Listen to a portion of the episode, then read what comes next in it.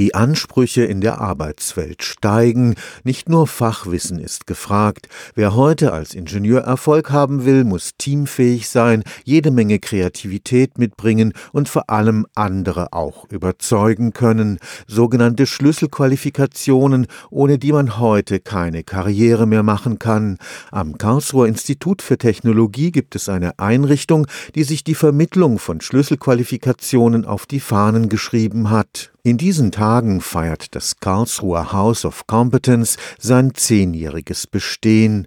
Für den Geschäftsführer Dr. Michael Stolle ist der Blick über den Tellerrand des Fachstudiums hinaus ein erster wichtiger Schritt zu einem erfolgreichen Studium und einem reibungslosen Einstieg in die Berufswelt dass es nicht immer nur darum gehen kann, jede Klausur, die bevorsteht, mit der bestmöglichen Note zu bestehen, dass es eigentlich darauf ankommt, die Begabung, alles, mit dem man ausgestattet ist, selbst die Seite, mit der man vielleicht nicht so super zufrieden ist, einfach mitzunehmen um zu erleben, dass man trotzdem seinen Beitrag in der Welt leisten kann und dass es andere gibt, die diesen Beitrag auch sehen und wertschätzen und anerkennen können. Persönlichkeitsentwicklung hat das House of Competence von Anfang an als einen Schwerpunkt seiner Arbeit bestimmt. Dafür sind die Formate, die wir anbieten, mit diesen kleineren Gruppen, also mehr als 20 Teilnehmer gibt es bei uns eigentlich nicht, ganz hervorragend geeignet, um diese beiden Grundbedürfnisse des sich ausprobieren dürfen, sich zeigen dürfen, sich in die Welt trauen dürfen, auf der einen Seite und dieses